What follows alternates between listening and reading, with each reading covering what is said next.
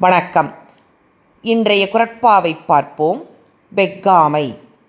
வெக்காமை என்பது பிறர் பொருளுக்கு ஆசைப்படாமை.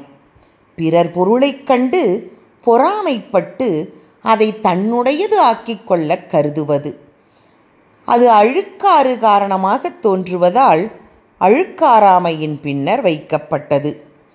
ஒருவன் பாடுபட்டுச் சேர்த்த பொருளை நடுவுநிலை தவறி ஒருவன் அடைய விரும்பினால் அவனுடைய குடியும் கெட்டு குற்றமும் அப்பொழுது வந்து சேரும்.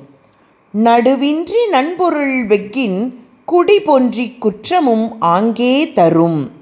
நடுவின்றி நன்பொருள் வெக்கின் குடி பொன்றி குற்றமும் ஆங்கே தரும். நன்றி.